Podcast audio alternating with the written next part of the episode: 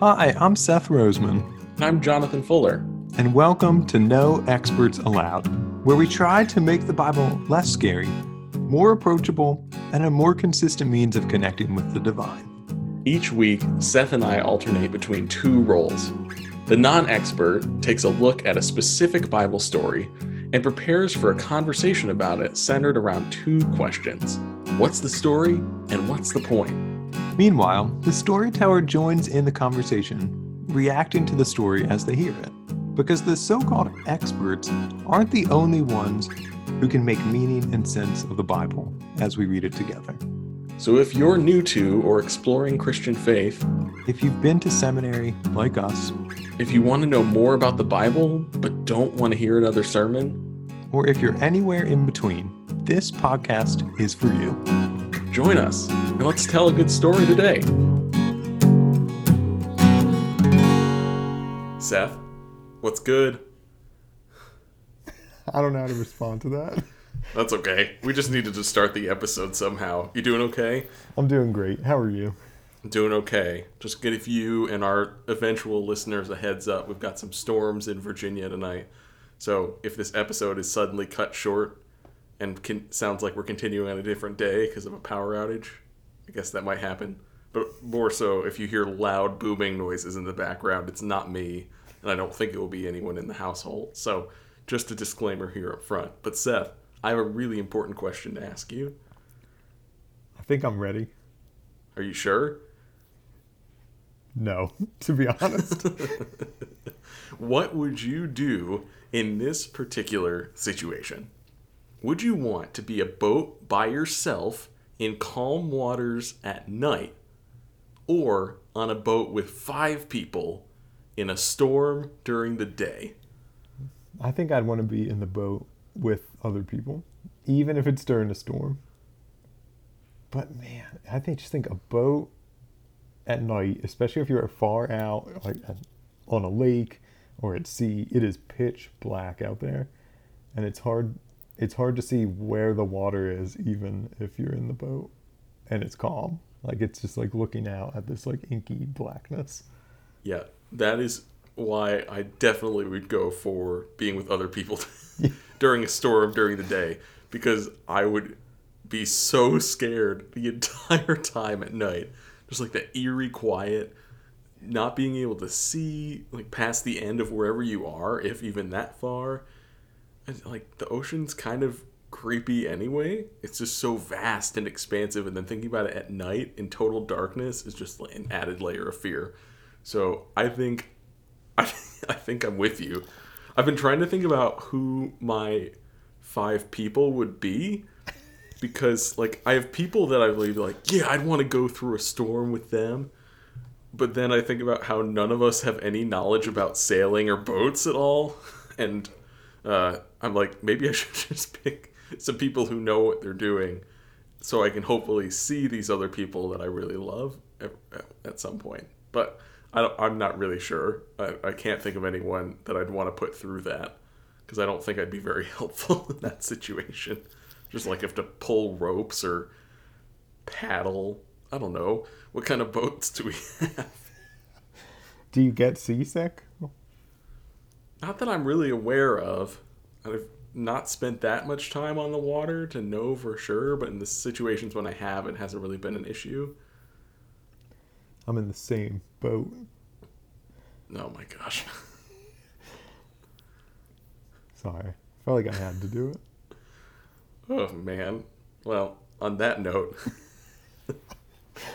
there's some good some good nautical references by Jesus in our passage today. So would you go ahead and read this? I'd love to. This is Matthew 16, verses 1 through 4. The Pharisees and Sadducees came, and to test Jesus, they asked him to show them a sign from heaven.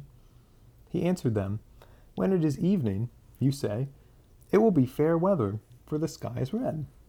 And in the morning, It will be stormy today, for the sky is red and threatening. You know how to interpret the appearance of the sky, but you cannot interpret the signs of the times. An evil and adulterous generation asks for a sign, but no sign will be given to it except the sign of Jonah. Then he left them and went away. Why did you choose the NRSV for our reading today? So we've talked about the NRSV, I think, a couple of times on our podcast already. And just as a quick reminder, the NRSV is focused primarily on translating the original languages of the text as close to the original word for word meaning as possible. And the NRSV is widely accepted, really the translation of choice among a lot of biblical scholars some of the things that I wanted to highlight and focus on today were specific to Jesus's language and some of those kind of again more specific pieces of it. So I wanted to focus on the language rather than just the story or the ideas behind the language, which might be emphasized more in a translation like the CEB or something like that. So really it was just an interest in focusing on the language today. But as you read this language so love in such a lovely fashion. Uh, was was there anything that stood out to you as particularly meaningful or noteworthy? So I've heard this passage before, and the idea of the sign of Jonah always gets me. Because it asks this generation asks for a sign, but no sign will be given to it except the sign of Jonah. And I always think, okay, I know about Jonah, but that seems like that's a lot earlier. Like that doesn't seem like that's the right generation. If that makes sense. Hmm. So what do you think? Like, what do you think of, or what do you know of the story of Jonah that you think might connect to this passage? Okay, so in Jonah, I mean, I was just thinking kind of the broad outline of the book as as connecting that it's Jonah is supposed to go to Nineveh. He doesn't. He goes the opposite direction to Tarsus. And instead of going to Nineveh, he gets on the boat. He's thrown off the boat in a storm, and he's swallowed by a large fish, and then he's spit up on the land, and then he eventually makes his way to Nineveh. So I always think that I guess the sign that I have in my head is that he's swallowed by a fish and then regurgitated. But that's Gross. kind of a strange, kind of a strange sign. Right. And I don't know if the timeline makes sense.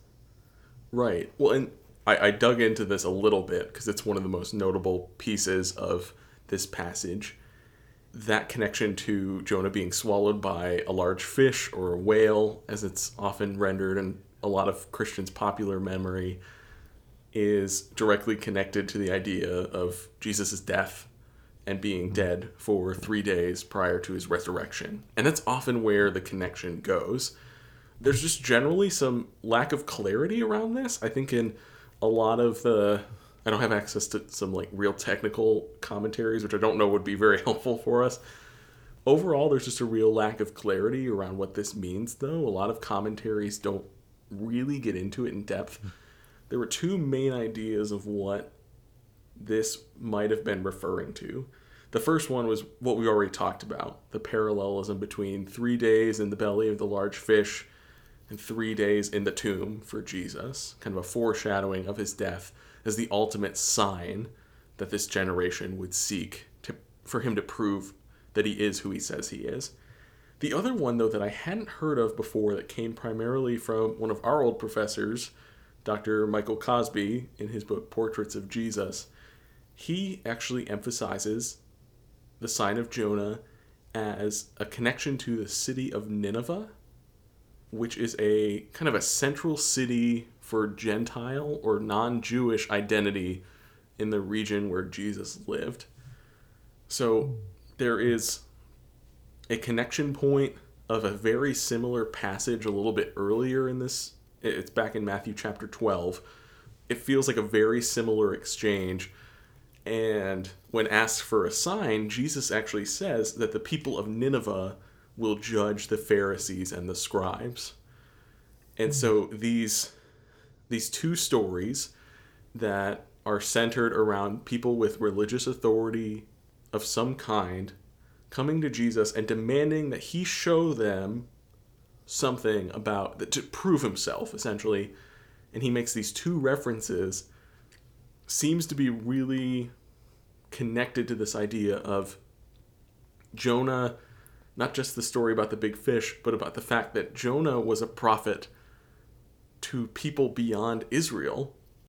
I don't want to say it's the only because I don't know that for sure, but that's such a unique expression of prophecy in the Hebrew Bible. So often prophets are sent to critique from within uh, about the, the people of Israel. But Jonah went to extend an invitation to a different people. And there's some dynamics at play there. When you think about Matthew, and Matthew primarily having a Jewish audience, and how the Jewish religious leaders were being criticized, which they are throughout the book of Matthew, but in these specific situations, talking about how not only are you going to be judged for what you're doing, but the people of God, that definition is going to be expanded to include people that we don't include right now. And there's kind of this shifting of the center of authority and of where the action is away from these people who are holding power at the time, too. Mm-hmm. Now, I go into all that detail. I don't think there's a clear answer about what the sign of Jonah really is, but it's clear that Jesus is so frustrated with the Pharisees continuing to ask him for a sign, for some way of proving himself. Does that any of that resonate with you at all? Yeah, that was really helpful. I think in the first explanation where Jesus is in the, the tomb for three days and Jonah's in the, the belly of the fish for three days, that helpfully gets rid of the, the problem I have with the timetable. Hmm. Like it's not saying, oh, the sign of Jonah already happened, right? But it's like almost like a it's like a replay of that that that generation will of course be there to see. Yeah. And then the second one, and you just touched on this, is helpful to me because I think it it's in keeping with Matthew's kind of larger idea and his larger audience. So both of those are really helpful, I think. Um, I think it's really interesting to explore too. Jonah is such a unique figure, like we were talking about, just in his his journey, his kind of his end destination is really distinctive among the prophets of Israel, at least those that we know of from the biblical text. But at the same time, I think part of the reason I lean towards that second definition or idea about the sign of Jonah being ministry to the Gentiles and ministry that's kind of centered on the Gentiles is part of the larger narrative of even just this section of Matthew, we know that Matthew does not like the religious leaders. And in so many places, he's really critical.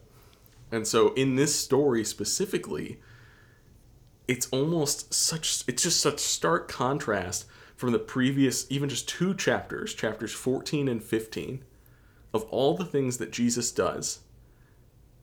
And then in come the Sadducees the Pharisees saying, Hey, show us something else. When literally, in just in chapters 14 and 15, Jesus had compassion on, he healed and fed a crowd of 5,000 men, plus women and children, with five loaves and two fish. He walked on water in the middle of the storm. Just his cloak was enough to heal a bunch of people. He heals the persistent Canaanite woman's daughter in the region of Tyre and Sidon. And then just before this passage, he had compassion on, healed, and fed a different crowd, this time of 4,000 men, plus the women and children who were with them, with seven loaves and a few small fish. So after all of that, just before it, I love how Ma- the author of Matthew constructed this to be like this is the moment where they are again asking for a sign. And I think Jesus' frustration is understandable. So you see how unique Matthew's take on this story even is. He adds the whole nautical saying of basically red sky at night, sailors delight, red sky at morning, sailors take warning, to really hit home that the Pharisees and Sadducees really didn't get what was going on. And that's a detail that's different from the same story in the Gospel of Mark. At the same time, Mark says something about how this generation will not receive a sign. And Matthew's Gospel adds this specific detail about the sign of Jonah, which, again, if we end up going with that idea that the sign of Jonah is this idea of ministry to the Gentiles, it is again a damning critique of the religious leaders and their failure to live out God's commission for the people of Israel to be a light to the nations. So, I don't know. I, I probably got a little too deep there into the synoptic problem and other other studies of the gospel, but I think this short passage shows us a lot, not only about the Gospel of Matthew and some focuses, it also portrays Jesus as like really frustrated and just like, how can you not get it after all this stuff I've been doing? Yeah, I loved when you went through that list of everything that Jesus has just done. Yeah. And we, you know, obviously it's more of a literary function because it's like this is the stuff that just came previously in the story. But it'd really be like, you know, imagine what I actually thought of in this story was uh, thinking about my mom when I was growing up, and thinking about how how many times I was such a spoiled eater, and my mom had been working really hard to make our family a nice dinner, like been making everything from scratch, and I come sit down and be like, ah. I don't want this. You never make anything good and her understandable frustration with my idiocy in saying those kinds of things because of all the things that led up to that very moment and how my question just completely denied the existence of all that work that had gone into all the things leading up to that very moment. That's the feeling I got while reading this. I think that's a good analogy. So, so what do we have? We have Matthew feels the same way about the Pharisees and the Sadducees as Jonah feels about the Ninevites. And your mom feels the same way about this question as both of those other groups do. The Just same like, frustration. What? what? and totally understandably too. Like I want to be I want to be clear. I don't want to throw throw my mom under the bus again, especially since she's probably one of our few listeners to this show. But is there anything else to you from the text that stands out? I was thinking about how rarely I look at the weather. Like I use my, the app on my phone. I don't look at the sky. Right? It's interesting to think about how that that's like one of the ways that the disciples were grounded in a way that I'm not, which is really mm. interesting to think about. I also think it just asks like kind of a, a scarier question like man do i know the times that i'm living in not yeah. weather wise but certainly that but otherwise like how are my eyes open to see what's happening like what am i missing yeah. well i think that is a wonderful transition to conversation about what the point of this text is and really for me the anchoring question for this conversation is what's the stuff that commands our attention so much that we miss out where God is already at work around us. And I'm hmm. thinking about that for for the Pharisees and the Sadducees in this story.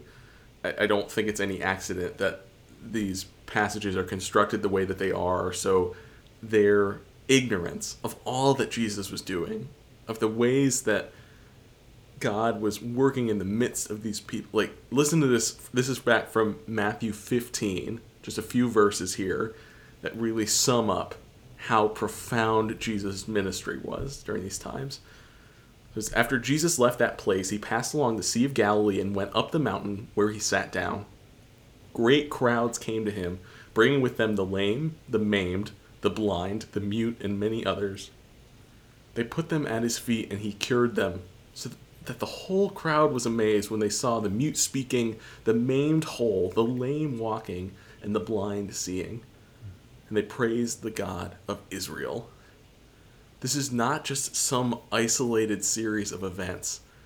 If anything, Jesus is garnering a following of people who are seeing the things that are happening, seeing the ways that Jesus is making God known among them, and still the Pharisees and Sadducees come up and say, "Hey, prove to us that God is at work with within you and among among us now."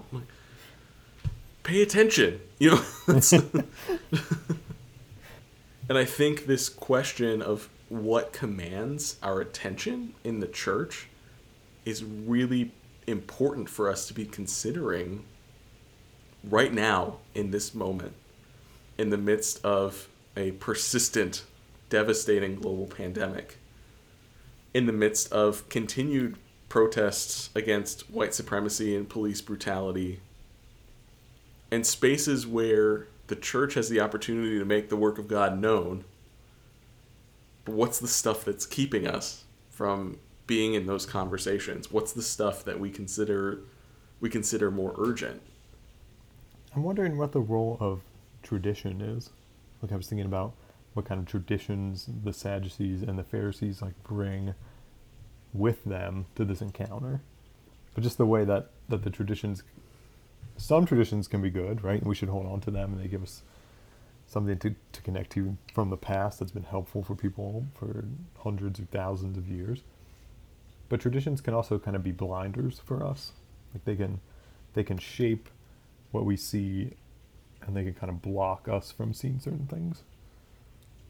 Yeah, when you're working with, I can't remember where this quote comes from other than remembering it in the class, but it's a fine line for tradition being the living faith of the dead or the dead faith of the living and that I, I think that's absolutely relevant to this question. Like the way that we've done things commands our attention when God might be up to something else. That's a wonderful quote by Jaroslav Pelikan. That's right. Who That's has right. one of the greatest names of all time. I'm so glad that you remember the name, that because it is a spectacular name, but also I am a uh, fan of attributing quotes to the people who actually said them.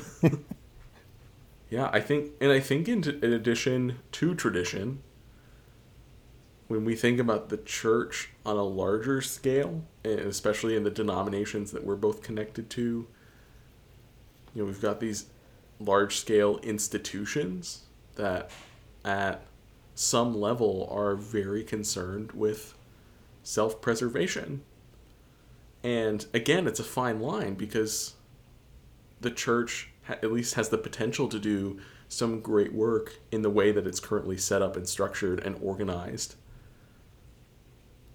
And it's not far between that and being so internally focused that we too become like the Pharisees and the Sadducees who miss where God is already at work and miss the opportunities in our congregation, in our community to jump into something new and exciting for the sake of preserving, not sustaining, but like preserving the things that we've had, those traditions, those buildings, those membership numbers that have become primary for us.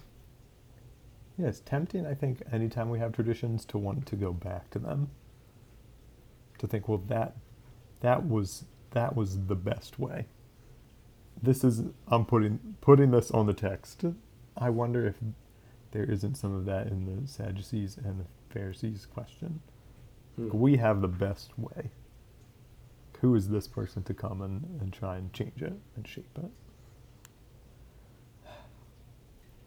And this line of thought, again, there's nothing new under the sun, but this question in particular came to me from some reflection after listening to an episode of another podcast called Reclaiming My Theology by Brandi Miller, uh, who's done some incredible work for this first season of her podcast, Reclaiming Theology from White Supremacy, and talking about some core ideals of particularly like American evangelical theology, which is the world that she's been immersed in for a long time. And this sense of urgency around certain things and real slowness and deliberateness around other things is a real hallmark of power oriented structures that try to define what's important and what's not rather than listening to the people with whom they're attempting to do ministry about what's actually important to that community and, and her reflection and the conversation on the, that episode was just really profound and it got me thinking about this passage in particular because it's it's those types of things, those things that we deem urgent or not or whatever it is in the power structures that we have that may distract us again from where the divine is already stirring something up in our midst. Should we give some tangible examples? Oh, I guess so.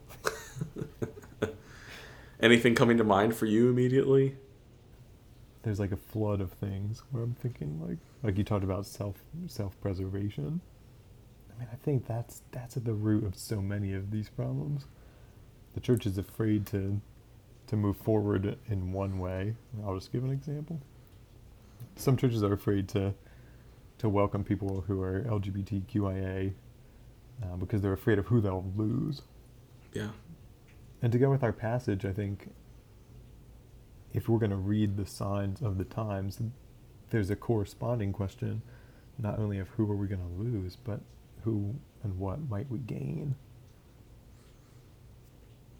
Like, how can we read that too?